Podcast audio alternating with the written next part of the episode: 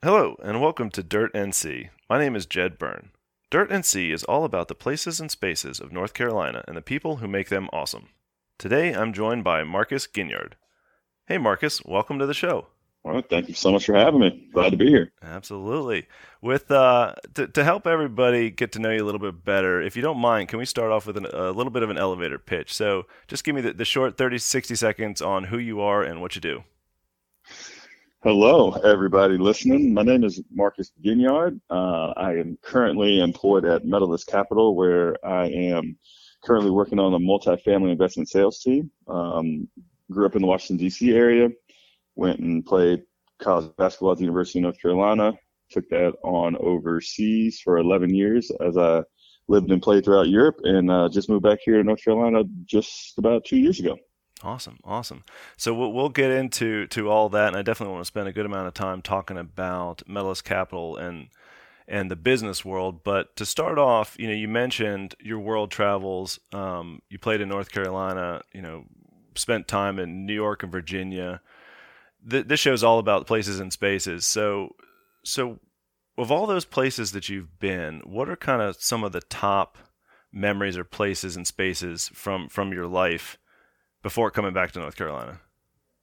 Places and spaces. I love that. Um, well, full disclosure, I spent very little time in that place called New York. Uh, was born there, but but moved out of New York uh, at a very very young age. Um, grew up in the Washington D.C. area, which, um, gosh, to, to one extent is a favorite of mine, considering it's kind of uh, where a lot of my roots are. But I'd say the vast majority of my favorites uh, happen to be across the Atlantic, uh, one of which would, would be France.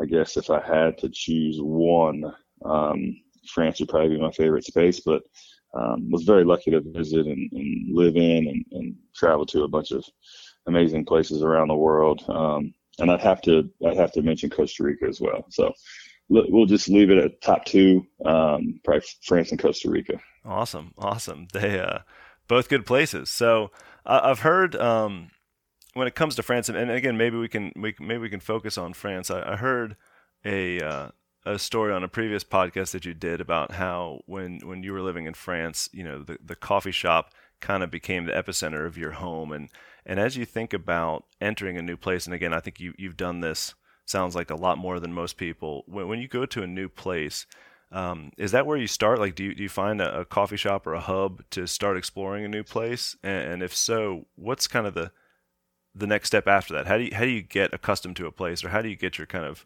your roots um, grounded in a new place when you uh, when you find yourself there?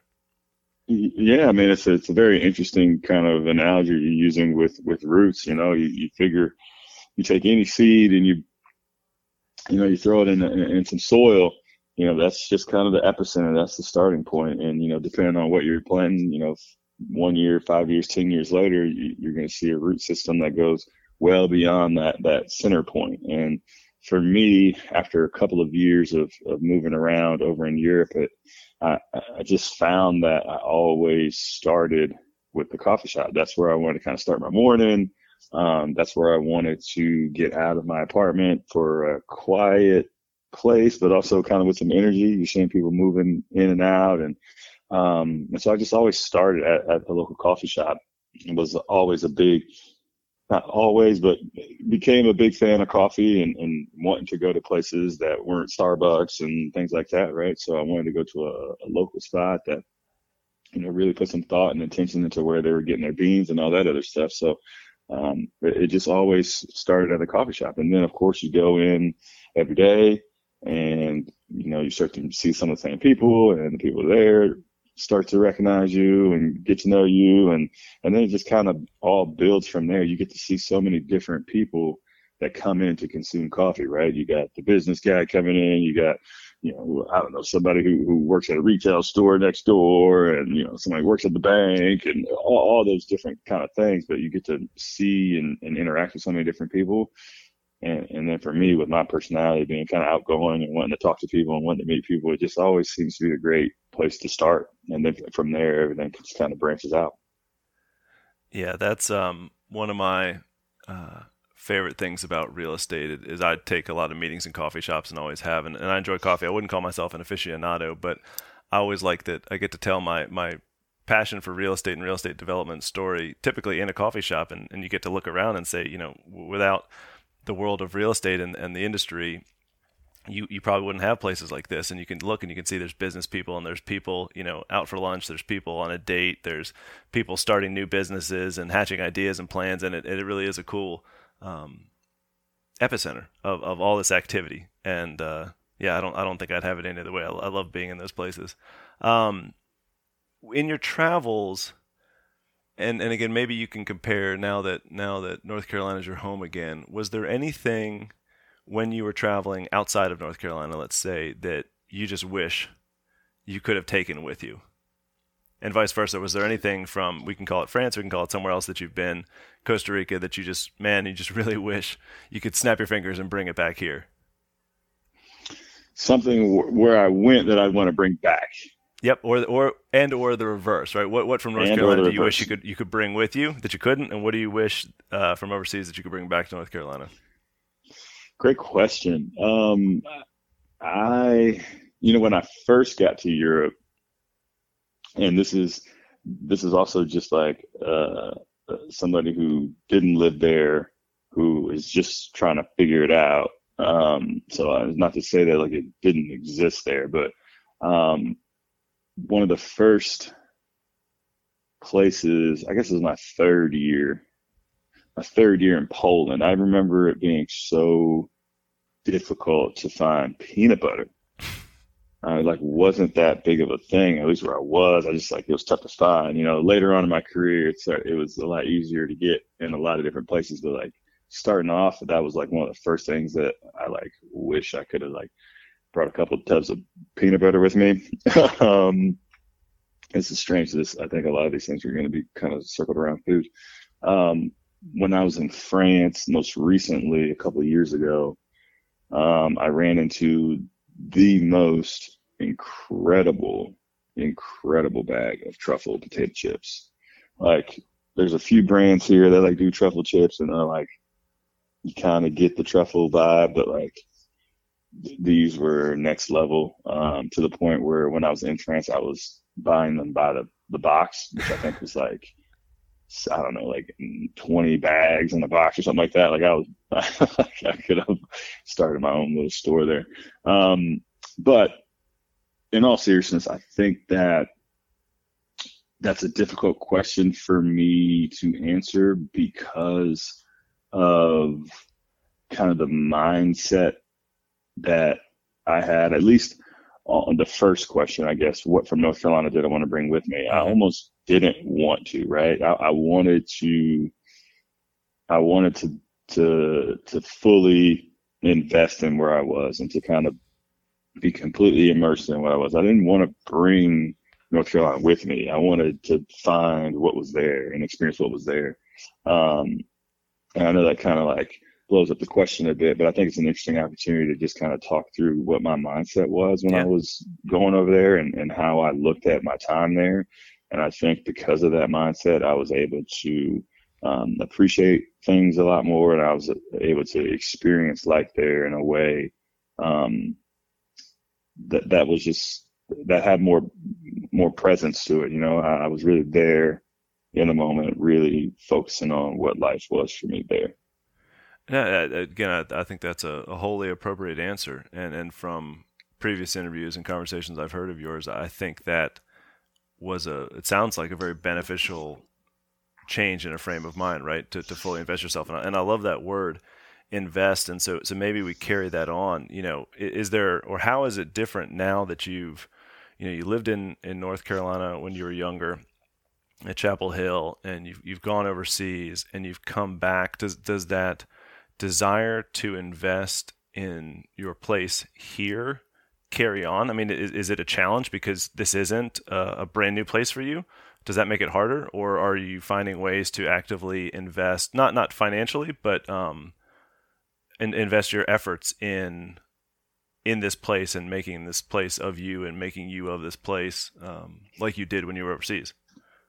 I, I mean, absolutely, and um, it, it is in a way, a, a new place. You know, I was one coming to school here in, in, in the Triangle in Chapel Hill was was a phenomenal experience, but um, one could argue that I was very much in a small box when yeah. I was here. Um, also, just the time in my life and what I was going through.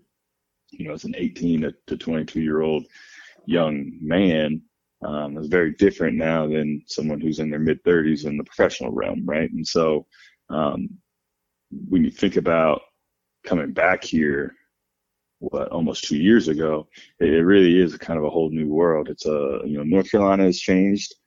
Um, I've changed. Um, you know, and, and the time that I'm spending here is very much different than, than the time I, I spent in, in college. And so it's, it's a new experience for sure. And I have done a, um, I think a, a decent job at, at least of, of trying to reinvest and, and I've said a lot of times kind of getting my roots set down here again. Mm-hmm. Um, this was one of the places that always uh, kind of had a, a strong gravity to it when I was gone. So I would go play in, in Europe and I'd come back to the U.S. and it turned out that I started spending most of my time here in North Carolina during that time when I was n- not playing. And so it was always a place that, that kind of had a pull for me. And so to, you know, to kind of make it home for me was, was a huge investment. I purchased a, a home here in, in Chapel Hill five or six years ago, even when I was still playing. Um, and then just purchased another home in, in Durham about a year and a half ago. And so, um, while that is, let's say, technically a, a financial investment, really just kind of that mindset of being here, investing my time here. Um, you know, it's, it's been a, a huge thing for me since I've been back, like, you know, really trying to get involved more with university and with other, you know, professional organizations and, and, and, um, and community organizations since I've been back here. And I, have done a, a, great job of, of trying to build that web uh, as well to your point of like investing, not only financially, but, you know, emotionally and, um, with your time as well. Yeah, no, I, I like that. Um, and there's a quote, I am totally going to botch it about, a person can't step into the same river twice, right? Not only has the river changed, but the person has changed as well. And I feel like when you were saying that, that's what I get this this image of a river. It's like right, you can come back to the same place. You can you can you can come back to the Dean Dome, but the the Dean Dome's changed and you've changed, and um, I don't think that's a bad thing. But it's, it's like good that. to hear.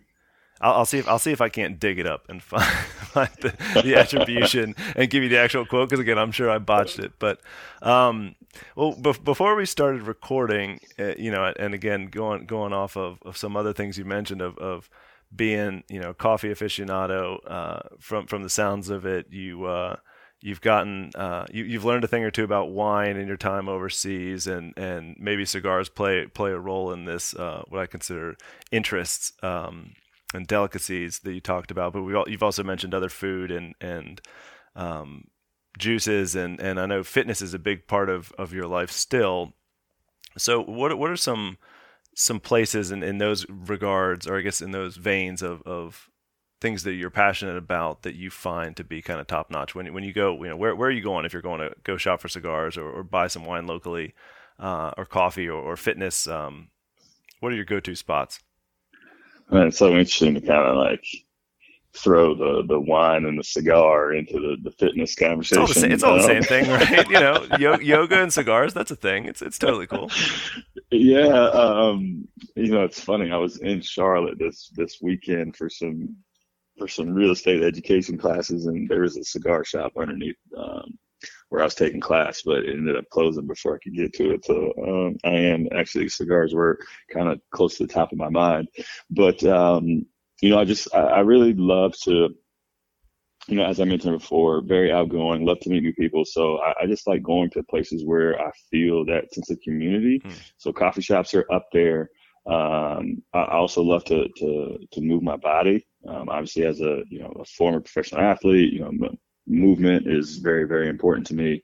Uh, it's funny, I'm sitting in my office right now and I'm looking at a lacrosse ball that I use to roll my foot out while I'm standing at my desk. I got a, um, I got a foam roller over here in my office as well. I joke with everybody in here that, you know, we need a little recovery station and um, physical therapy station in the office.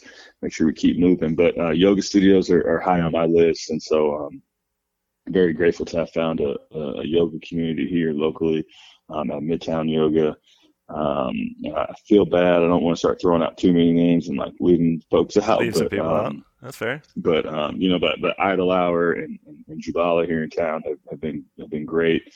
Um, also, to your point, I'm a huge fan of wine and have started to you know really kind of dive into the world of wine um, after my time in France, where I really kind of just fell in love with this idea of wine, and so um, places like the Wine Feed um, here and in Durham, and Luella Wine Bar, and Rocks and Acid in Chapel Hill, DD Sutton in Chapel Hill. I mean, a, a bunch of great places um, that I love to, to enjoy wine. And again, more than anything, it's it's that sense of community. Yeah. Um, so just getting with other people who are also passionate about that and, and being able to share stories and get to know people and um, to me, that's what makes all those all those places really really special. Yeah, I, I think that um, I was I was writing down a couple notes to myself. You know, when you made when you made the point about my uh, kind of opposites of you know wine and cigars and fitness. You know but to me that that just kind of speaks to balance and right? Like that, that those it's it's good to have both right? You don't want to be too far on one end of the spectrum on either end of the spectrum i don't think to have if, if you want to have balance in your life. And and that aspect of community and all of those things you mentioned you know it just it reminds me of of the last few years and especially early on you know in, in covid when things started to to open back up i think you found um, both a, an, appreciation and a strength in local businesses that had that extra level of community. You know, I think the places that had the most community were able to to bounce back and and their community embrace them and they embrace their community. And I and I do think that is such a very important aspect of not just you know towns and places and spaces, but you know we're in the we're in the real estate business, and I think that's an extremely important aspect of the real estate business. At the end of the day, it helps provide community um, of all types, and and I think um, that I don't know. There's just a certain aspect of, of magic in my mind of, of that community. So I think that's a perfect word to describe all those things. And if, and people can find their community in different things, and they can find their community in different places. But uh, it's good to hear that you're you're finding your community here.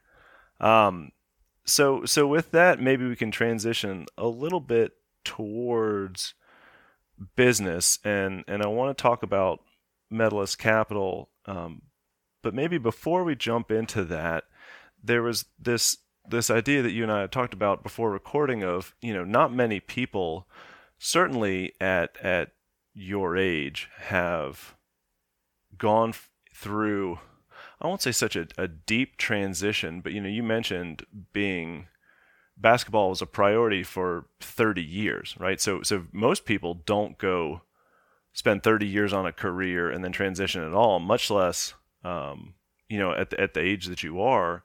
And so talk to me a bit about that transition and where you know just just how it's gone and how it's been and and and did you have experiences prior to making that transition that helped? Or how did you think um, about it before? And, and how are you how are things going now?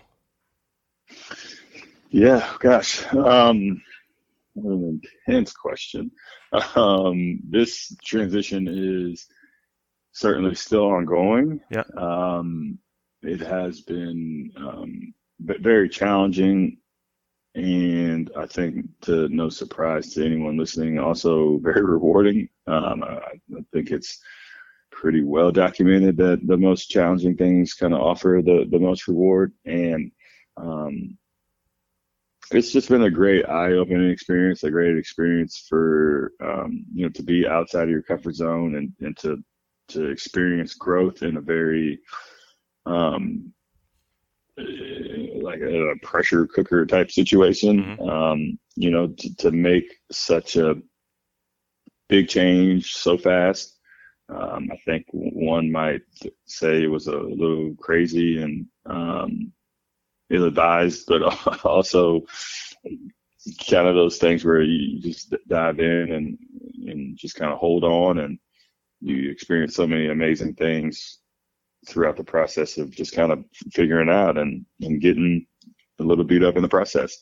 Um, I, would had very, I had some, I had a few different kind of experiences in, in, in the world outside of sports. Um, you know, when I was in school, you know, a lot of people talk about this and kind of joke about it, but I think it was a great experience for me. Uh, when I was in school, there was a, a, few different kind of side jobs that I had. One was a, a very legitimate internship in in uh, in the summer with a, a, wealth management firm in Chapel Hill, which obviously kind of at a very basic fundamental level kind of opened my eyes to to um, to that world, and then I was able to work a job as a delivery driver for a local um, food spot on Franklin Street, um, Bieski's, which um, again, everybody's like, man, I've heard this kind of joke and prank that you would like deliver people's food. And, you know, while I guess it was a very strange thing to, to see a, a current student athlete, um, you know, coming and delivering your food, it was a real job for me that I took very seriously because yeah. I, I wanted to have some extra money. And so, um, unfortunately, we didn't have that those lovely uh, NIL deals that we're hearing about these days. But um, you know that that also just gave me a, a, different perspective on on life, right? You know, to, to work in the service industry and to, to, to see what that life is like. Um, and I also had an opportunity to uh, work as a valet driver at the Carolina Inn um, or valet attendant or however you want to call it. And so, uh, you know, parked cars for a couple months at, at the Carolina Inn, which again, just another kind of, it sounds a little strange to kind of mix into all, all my experiences, but I, I, took a lot from that and, and, and can really kind of appreciate a lot of people that work in, in those, those types of service jobs. And, um, and then later on, um, after college, was able to do a, uh, an internship at the Rams Club um, when I was still playing and, and a kind of a, a, prolonged summer stint that I had. And so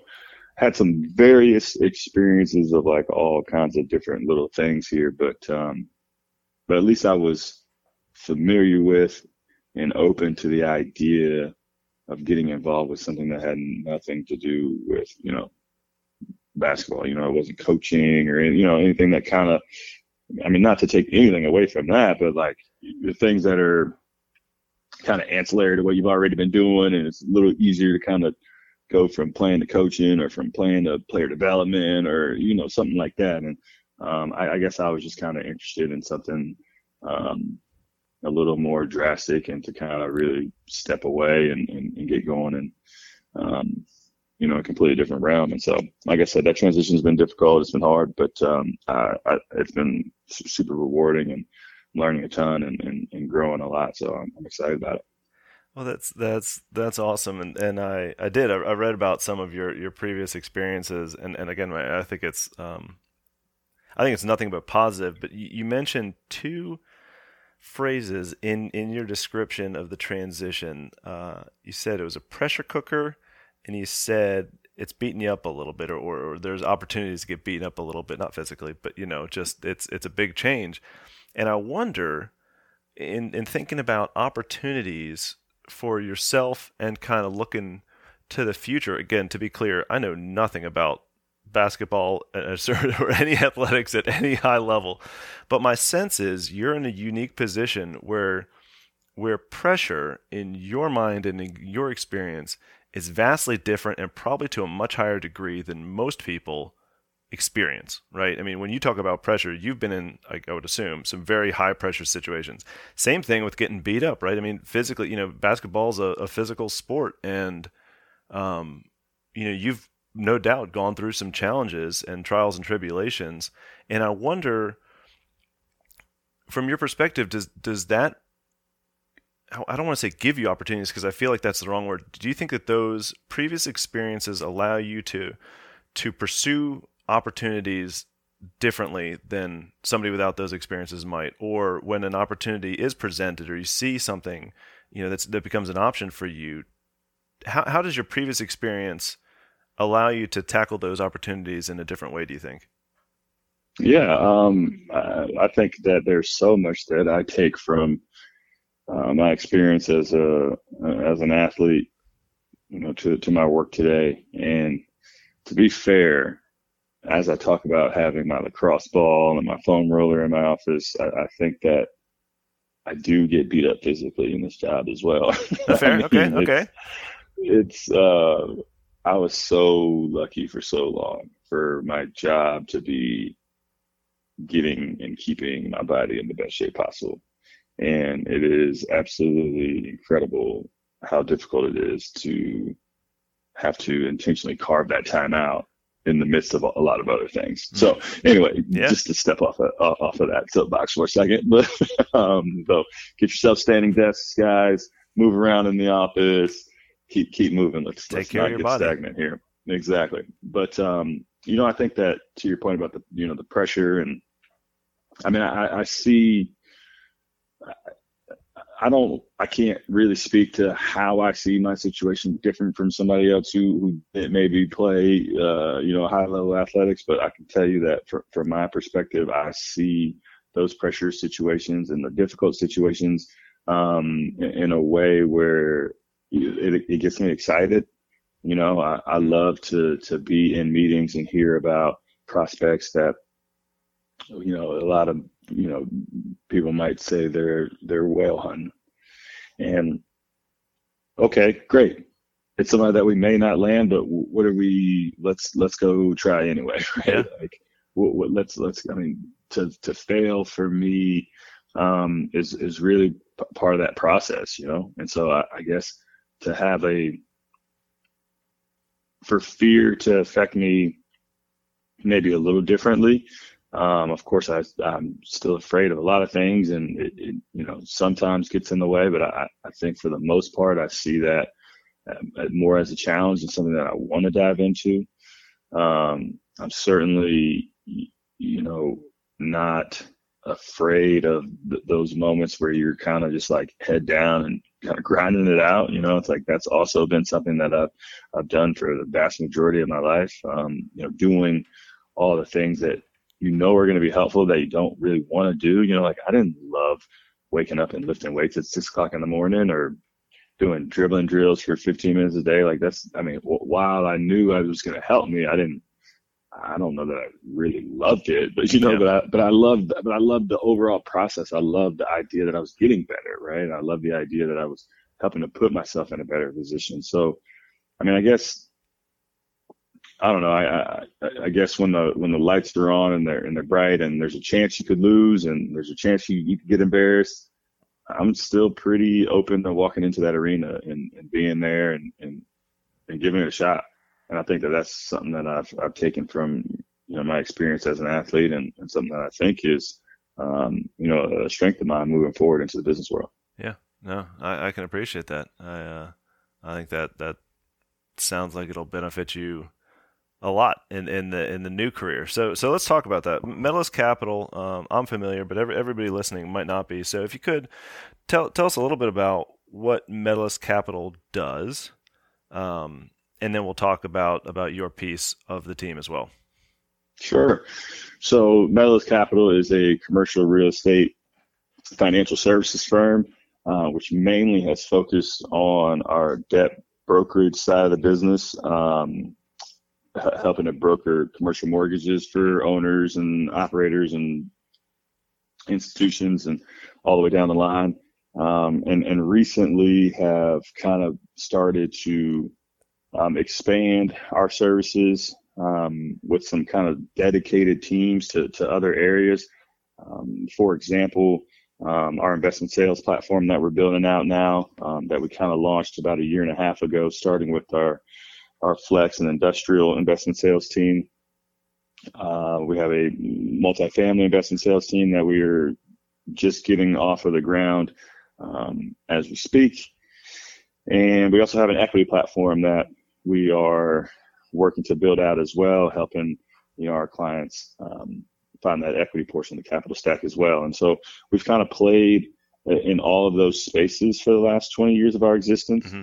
but it was really kind of the, our debt brokers that we're also doing some kind of one-off sales and we're also kind of doing some one-off, you know, help with, with equity. And so now building out the equity and investment sales teams as completely separate and focused and dedicated platforms is new for us. So that's that's super exciting that that we're in growth mode right now. But um, you know, those are kind of the three main buckets to, to what we have going on over here. And then we also uh, service loans that we originate for our 32 correspondent life insurance companies. So um, a couple things, a lot of things going on over here, but um, you know, in, in a nutshell, um, you know, kind of just focusing on all the, the, the financial pieces of, of, commercial real estate. So, so thank you for that. And, and on on a, I guess, kind of a simplified basis, the the debt brokerage is about connecting borrowers, your clients, through to lenders, right? So if, correct, if they need debt or they're refinancing they can come to you and you can help them find the right fit for their debt needs on the exactly on the brokerage piece. And then we, will talk more about investment sales. On the equity side, um, is that I may not even know the appropriate way to ask this question. Or is it is it the same? Is it is it more of an equity brokerage model where you're connecting through, or does Medalist have funds? I mean, are, are, you guys raising equity to to invest into deals on behalf of your clients, both on the you know equity provider and equity um, on the individual projects, or you is that also kind of a brokerage function where it's a um, you're connecting people to the equity sources? That is also a brokerage function. Okay. So uh, uh, all three buckets really are, are um, you know, Medalist as the intermediary. Yeah, perfect. Perfect. And then so so let's talk about investment sales. Is that um, how much of your time are you spending on the investment sales bucket? So that is a new reassignment for me, Jed. So I have just got that assignment, man, maybe two weeks ago. Oak City CRE exclusive. Is that what you're saying? Dirt NC, you've heard so, it here first. so I am um, now going to be redirecting um, the vast majority of my energy to the multifamily investment sales side. Perfect. Um, today, let's call it 50-50 as I'm starting to kind of transition from um, you know the, the, the business development side that I've been on for the last 18 months and mm-hmm. trying to find good places to land some of those um, you know projects that I've been tracking for the last 18 months. Um, whether that's you know with our equity team, with our our, our debt brokerage team, and so um, still spending some time continuing to, to track those things and and and build into those relationships, but um, we'll be transitioning over the next you know several months here to to really focusing my time on on the multifamily investment sales side. Perfect. And and so from a um from a geography standpoint, when you're thinking about your clients, are, are they North Carolina based? Is it Triangle? I know you guys have um, presence in other markets as well. How are you thinking from from a geography? Where do you think your ideal clients are? You know, that's a that's a great question, and it's been you know I, have always been very uh, impressed with with our founder, uh, who from the very beginning chose to open offices in, in Charlotte, Raleigh, Charleston, and Atlanta. And so obviously there's a very, very strong physical presence in the Southeast and the mm-hmm. Carolinas, um, which, you know, I, I, would imagine, I mean, I don't know the number, but uh, a lot of our clients are, are operating in those markets. But the beautiful thing too about that is, is we'll also have clients that are from North Carolina or have done the vast majority of their deals in North Carolina that are now looking in other markets like in Tampa or in Nashville or in Denver or you know wherever it may be. And so to, to have that kind of crossover is great. And and then also to have clients in those other markets, for example, that I just mentioned, who are looking to do deals in the Carolinas. Mm-hmm. And so we'll, we'll really, you know, we're going to focus obviously um, where we're geographically located, but we're not going to limit ourselves to just the Carolinas. I, I think that you know, ultimately, especially in the beginning, we'll find that we do the vast majority of our business in the Carolinas, but but ultimately, we'd like to follow the rest of the team in that we've brokered loans in 38 states. Yeah. Um, so at, at, some point, I'd like to to kind of follow their lead and and, and have done deals in, in a lot more states than just North and South Carolina. But no doubt that our, our focus in, in, the beginning will be here in, in, North and South Carolina. And then for for your for the multifamily sales, are you, what what percentage I guess of your deals are going to be on the sale side versus the buy side? That is a great question, and I don't have the answer for that.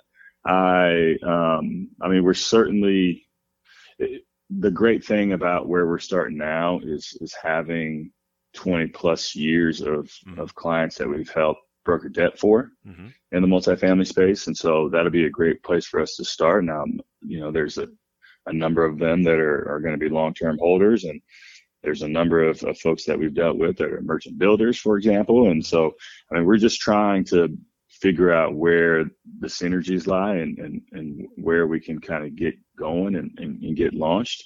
But I, th- I, think ultimately we'll, we'll see activity from both sides. And, um, you know, as, as, we get going, we'll, we'll, start to figure out what's driving our ship. Yep. Um, ultimately, we, you know, we want to find the sellers. Um, but uh, I think that there's no question that, that we're going to be that we're going to be dealing with both sides. Yeah, I mean, I, I think it's um, your model puts you in a in a unique position. Um, you know, the, on the brokerage side, investment sales, you know, there there are people that that focus on the sales side, focus people that focus with clients and, and go help them buy properties and and. But again, I think both historically, you guys have long term relationships with with folks on both sides, and so it, it, just puts you in a unique position to capitalize on that experience and deliver um, well for those clients. And so, yeah, it'll, it'll, be interesting to see as it as it uh, as the business grows. Um, on that note, growth wise, and I know again, you're, if you're two weeks in, you probably have it all figured out already. So, um, but but how how are you thinking about you know? I, I think it's um, you know again, I, I don't know much about basketball for sure, but but I can tell. Well, I would believe this to be true that that you're you know in the process of trying to build a book of business for yourself. That you know, I guess maybe that's the question. Was was that type of activity a requirement in in your previous career? And and if not, how are you thinking about uh, building that book of business? And if it was you know similar, you know, how are you thinking about building this uh, in a different or, or similar way to to how you've done it before? Yeah, I mean it's it's uh, I think it's very similar in in the way that we're thinking about it is doing the work that most people don't want to do. Um, working harder than the next guy and and being good people, right? Being upfront, being honest, being straightforward, being a great communicator, um, I mean, I, I think that ultimately there's a certain set of skills that that, that feel universal, at least to me. you know, um, and again, may, maybe I'm the, the, the young idiot here, but they they they seem pretty universal, and uh, they're they're all the things that I had the privilege of learning through athletics, but again, you know, I, I have a, a, teammate, and you know, how, how, do you work with your teammate? How do you push your teammate? How do you hold your teammate and yourself accountable? Again, when you're out there d- dealing with other people, you know, how, how, are you presenting yourself in a in a respectful and, and honest way? Um, you know, having a high level of communication and, and, and understanding for other people and what they're going through, and taking the time to understand their situation, which means maybe you're doing two or three more property visits and maybe you're digging into the weeds on you know their operations more than you you'd want to or more than the next guy does but does that give you that extra edge of understanding and and, and knowledge of, of, of why they're operating the way they are and, and what this client strategy is and how you can add value to that? Um, you know just always coming from that place of uh, how, how, can i help? Mm-hmm. not what can i get um, I, I, think again, this is something that feels universal to me, but I, am very certain that, that not everybody operates that way. And I think that we want to take that approach, uh, to building this book of business is, is, you know, being honest, being able to communicate well, treating people right, doing the work, doing the work and doing the work, you know, and, and I think that, you know, ultimately that puts us in a good position for success. Yeah, I, I, it's it's funny as you were you're talking through that. I never really thought about it before, but I do think there are a lot of overlaps. You know, because again, you mentioned you know I don't necessarily like doing 15 minutes of, of dribbling drills every day or waking up at at you know before the sun comes up to go lift weights, and it's um, I would imagine it's one of those things. It's it's you, you're just doing the work because you know you know it's not gonna it's not going to get you necessarily the win, but it puts you in a good position to to be able to strike on the opportunity when it arises to to perform at your best. And so I would think that yeah, a lot of that carries over um, into this industry because you know you could have you could do all you could do all the work and a deal could not close for for reasons that are outside of your control or you know there's there's as you may know as you may know there's things going on in the market that are a little bit uh, funky and, you know and, that, and, that's not in your control but if you if you do the work um, day in and day out on the things you can control I would guess it puts you in a in a pretty good position to to be able to execute when when the opportunity arises. I'm so glad that you mentioned that because you know you're you're 100 percent right in that the deal may still fall apart. Yeah. Or you may not win the business, or a hundred other things you can't control, right? But one thing's for sure is that if you don't do the work, you're definitely you're not gonna. Right, right, right. You know. Yeah. And so doing the work and doing it, you know, overtime and extra and over the whatever, however you want to call it, like that just gives you the chance. That gives you the opportunity to win or lose. Otherwise, you're just certainly going to lose. At least the way I understand the world, you know. And so um, we just have to continue to work to give ourselves a chance, and and that's really uh, all, all you can do. And and the harder you work, I think the the, the better chance you have. You know, but to your point, you're, there's still going to be ones you lose, but I certainly like my odds when when I'm when I'm giving it all I got. Yeah. And well, and and you know, it's it's not an individual sport, right? There's um, or not an individual business. I, I don't mean to. I got to be careful with that analogy because it's you, you, we are talking about real sport too. So it's I mean, it's not an individual business, right? It's you're part of a team and and even outside of that, you know, there, there's your clients are part of the team as well, right? You can't do this. You can't have a, a trade without a client or without a deal. Um, and I, and I don't know. I'll have to think more about it. I don't know what the exact analogy is, but I do think there's something interesting about uh, the profession that you've chosen and sports where you know a lot of the the compensation structure in all things brokerage in real estate is contingent in nature right so so it's not like you go to work you know, and you work eight hours and then you get paid, and you work eight hours and get paid like a lot of other, you know, salary positions.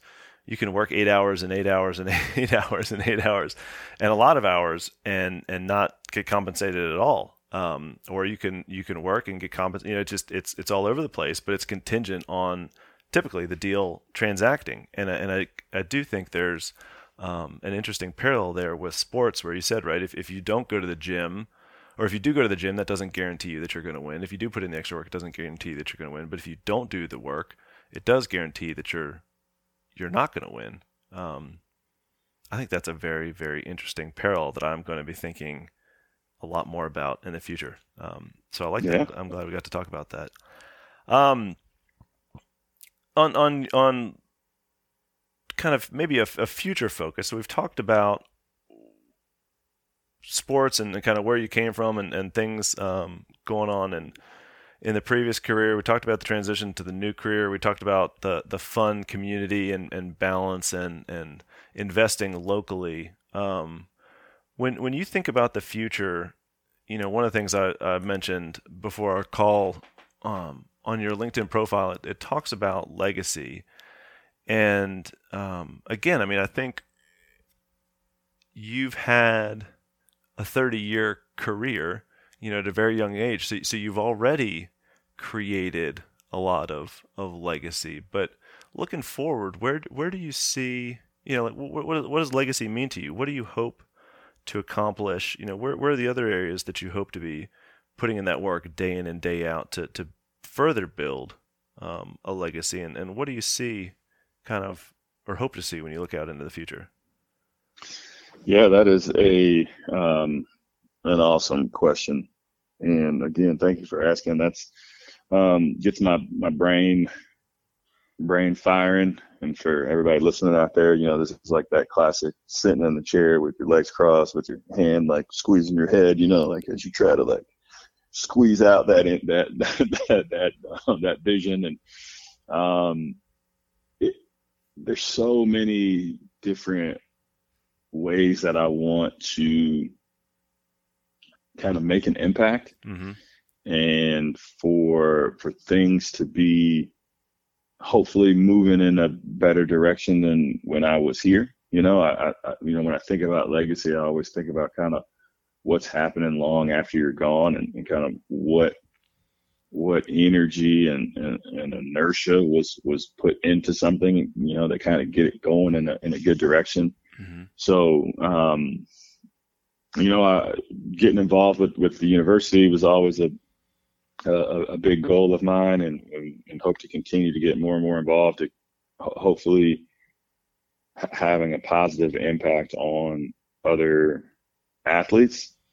And um, I, I, would like to continue to find ways to, to make big impacts on, on, on athletes because it was such an important part of my upbringing and my life and getting me to where I am now. And even, you know, 20, 30 years from now, I'm still going to be talking about how much it meant to me um, to be a student athlete and all the things that I learned there. And then, you know, really, I, I think one of the the biggest goals, or let's say, the kind of focal points right now, is really within this community of North Carolina.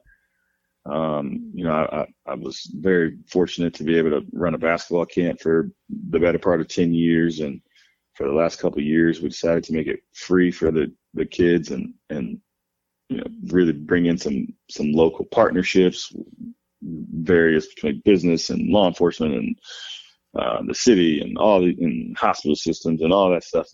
But just like again, getting back to that community, right? And so I, I guess moving forward, one of the biggest things that I think about in in leaving a legacy is is how do you how do you build that community with like so much positive energy that it just kind of it's that self-sustaining community right? That that grows and that that people look to and say man yeah that look at how they're doing it over there man. That's an incredible model.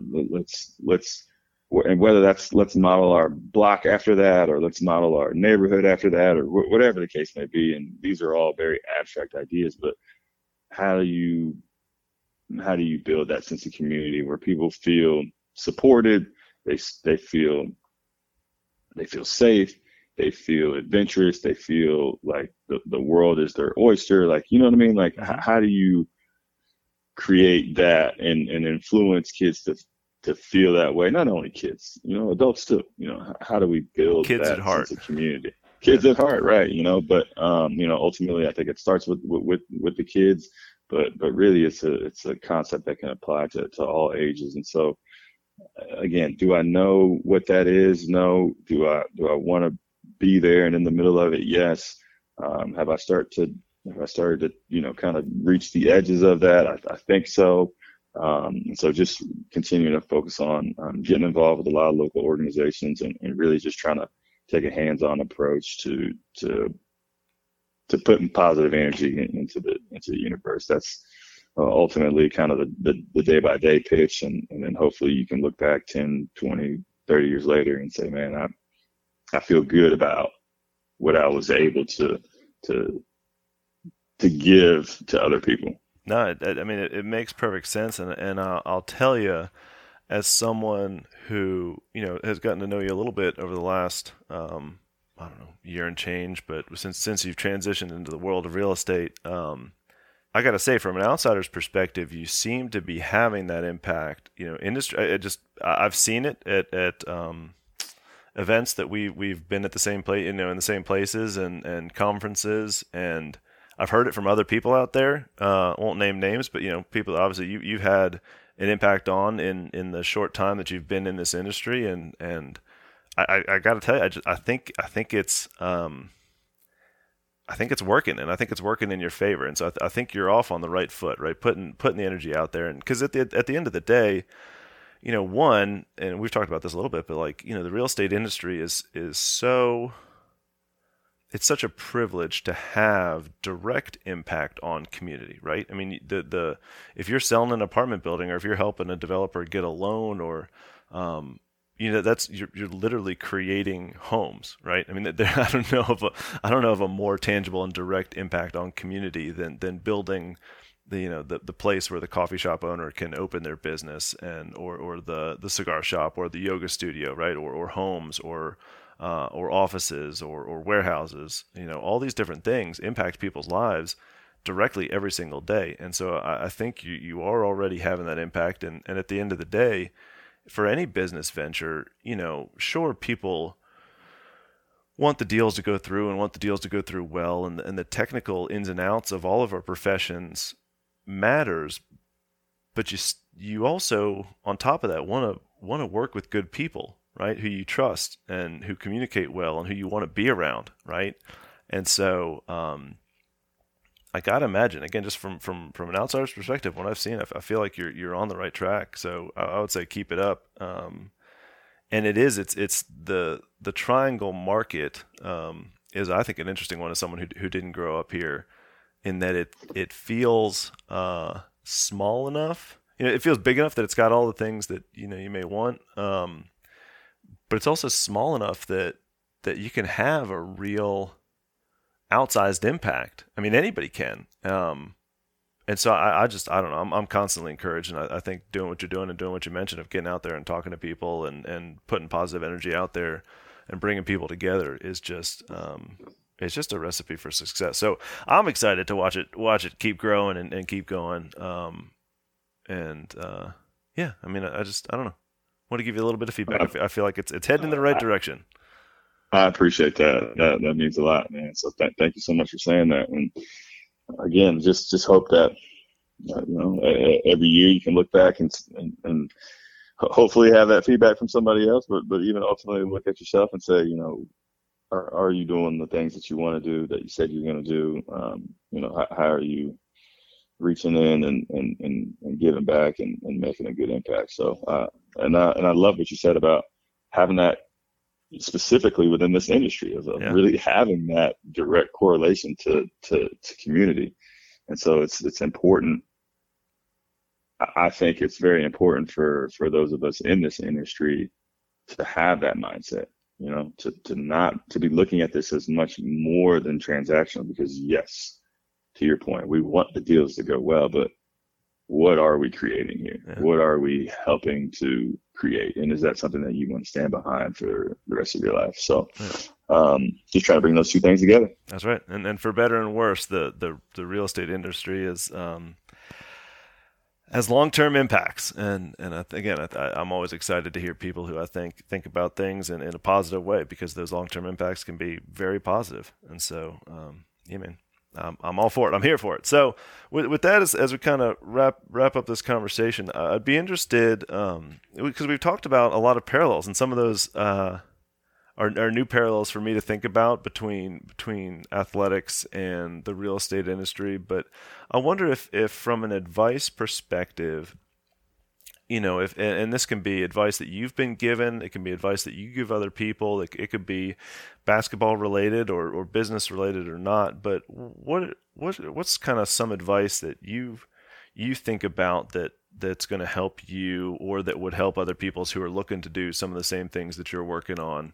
Um, what what are some kind of principles or pieces of advice that that come to mind on on transition or, or building good habits or, or putting in the work um, to again build build not just the present but also the future that you hope to see? Oh man, advice. I feel like I'm. that's a. It feels strange that like I'm. I'd be asked to give somebody advice, but ultimately you kind of look back and you think, man, I actually have kind of experienced a lot of different things, and for sure I've got some insight that somebody can can benefit from. But you know, I think one of the things that I always fall back on is um, just being a being a good person. And there's been some advice that I've gotten out there that may use some some words that would take this to like maybe a touch past PG 13 on the podcast, but basically, you know, don't just be, be nice to people, be, you know, be, be a good person. Um, and it's, it's crazy that that falls into the category of advice, you know, that like people need to hear that. Um, but I think it's super important. And then, you know, also again, just as someone who, who comes from, you know, athletic background and, and a, a huge shout out to, to Coach Williams and, and, and Coach Smith and really the entire basketball family and, and program at Carolina. But, you know, one of the things that, that Coach Williams used to always say to us is that it's amazing what can be accomplished when no one cares who gets the credit. Mm-hmm.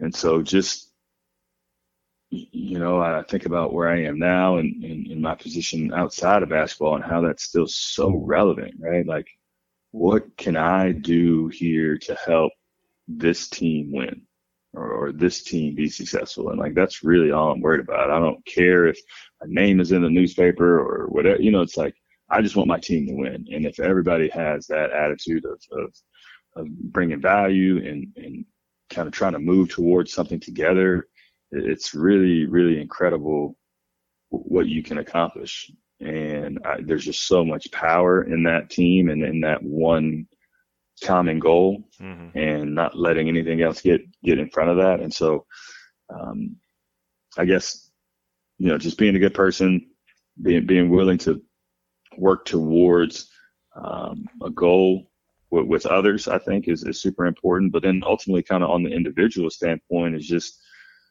not expecting that you're going to find like to, to know that there's going to be fear involved and then to choose to be courageous right? Because there's this huge misconception out there that like people who have done great things and have you know, accomplished great things you know weren't scared of anything and they just just dove into it but you know quite the contrary is you know, mo- most people are scared of a lot of that stuff, but you know, they found the courage to outweigh that fear, you know, and, and, and to go through those things anyway. So I, I would, you know, advise people to do the things that they're afraid of. Yeah. I mean, ultimately, you know, like dive in, try it. Um, and it's not to say that all of those things are going to be for you, but I, I think there's so much value in, in just doing those things that make you feel a little uneasy and, you know, make you feel nervous. And because if, if you didn't care about it, I don't think you would be afraid. You know, or I don't think you'd be nervous. And so I think when you find those things that kind of give you those little, those little feelings, it's something that you should try to tap into. Well, I think that goes back to the comment you said. You know, if you don't put in the work, it doesn't guarantee the win. But it, it, if you, sorry, if you, if you, what was it? If you, if you put in the work, it doesn't guarantee the win. If if you don't put in the work, it absolutely guarantees that you won't win. It's the same thing. Like if you if you do something that that you're scared of, you may find out that it's not for you. But if you if you don't try things, it's definitely not going to be for you, right? You're, you're never going to know. Right. You're not going to have done it. So um, put yourself out there and, and give it a shot. With, with that, is is there anything you know that we didn't touch on that, that you wish you had? And, and the answer can absolutely be no. But but what else is on your mind? Is there anything that we we didn't cover that you wish we had? Um, you know, for me, Jed, nothing. But when when you kind of ended that that question of what's on your mind, um, man, just feeling feeling grateful, honestly, to, to have had this conversation with you, to to be able to talk through these things and to be able to say a lot of these things out loud. Because believe it or not, there's a there's a lot of a lot of value in that for me um, to to be able to speak about these things and to you know kind of give these ideas and these feelings words. So um, I appreciate you having me. I appreciate you letting me, you know, share some of my story with with all those listening. And um, yeah, man, look, looking forward to bumping into you here in Raleigh soon. Yeah, man, absolutely. And and that's, I mean, it's again, it's selfishly, uh, you know, I learn by by talking to people, and so I get to ask all the questions. I and this this is very educational for me, and, and that was the whole idea of, of recording these conversations. Is I, I feel I feel blessed to be in a position to to have these conversations and talk to some of the really smart, driven, you know, just incredible folks that I get to, and uh, so yeah, it, it it goes in reverse too. Is, is I'm I'm so grateful for having the opportunity to have this conversation, and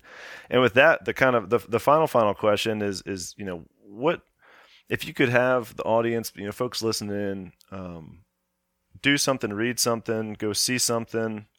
what, what would you like if if there could be a call to action to the folks listening? What what would that be? Mm, great question. Um, my call to action would be twofold. Um, call your family today mom, dad, brother, sister, niece, nephew, cousin, mm-hmm. whatever. Pick three of those, call them, tell them you love them. Um, and then two, kind of look within a one to, let's call it a five mile radius, even. That's pretty generous. I'd say look within a five mile radius and find like some local, I mean, I, I even hate the word charity, but like some local organization. Yeah a local organization within five miles of you that's doing something positive in the community that resonates with you. And not even like go make a donation, but like call them and ask them if there's something that you could do for an hour this month, you know, like on a Saturday or on a Monday morning if you're not going to the office or something. But give your time or, or your energy somewhere right in your local community that's doing something that you feel good about. Uh, I think that those two things um, will ultimately make you feel better and, and are going to be great for other people too, which is like perfect, right? Like mm-hmm. your family member feels great, you feel great because you reconnected, and then like some local organization that you get to help is going to be so grateful for you that you help them, and you're going to feel good helping somebody else. So it's like win-wins. I mean, that's what we're in the business in is is creating win-win situations, and so but let's continue to, to think about that moving forward in our lives as well. I love it. I love it. I'm here for it, and I will. Uh, I'll absolutely do it. So, Marcus, thank you again for your time. This has been fantastic. Thank you, Jed. I really appreciate it.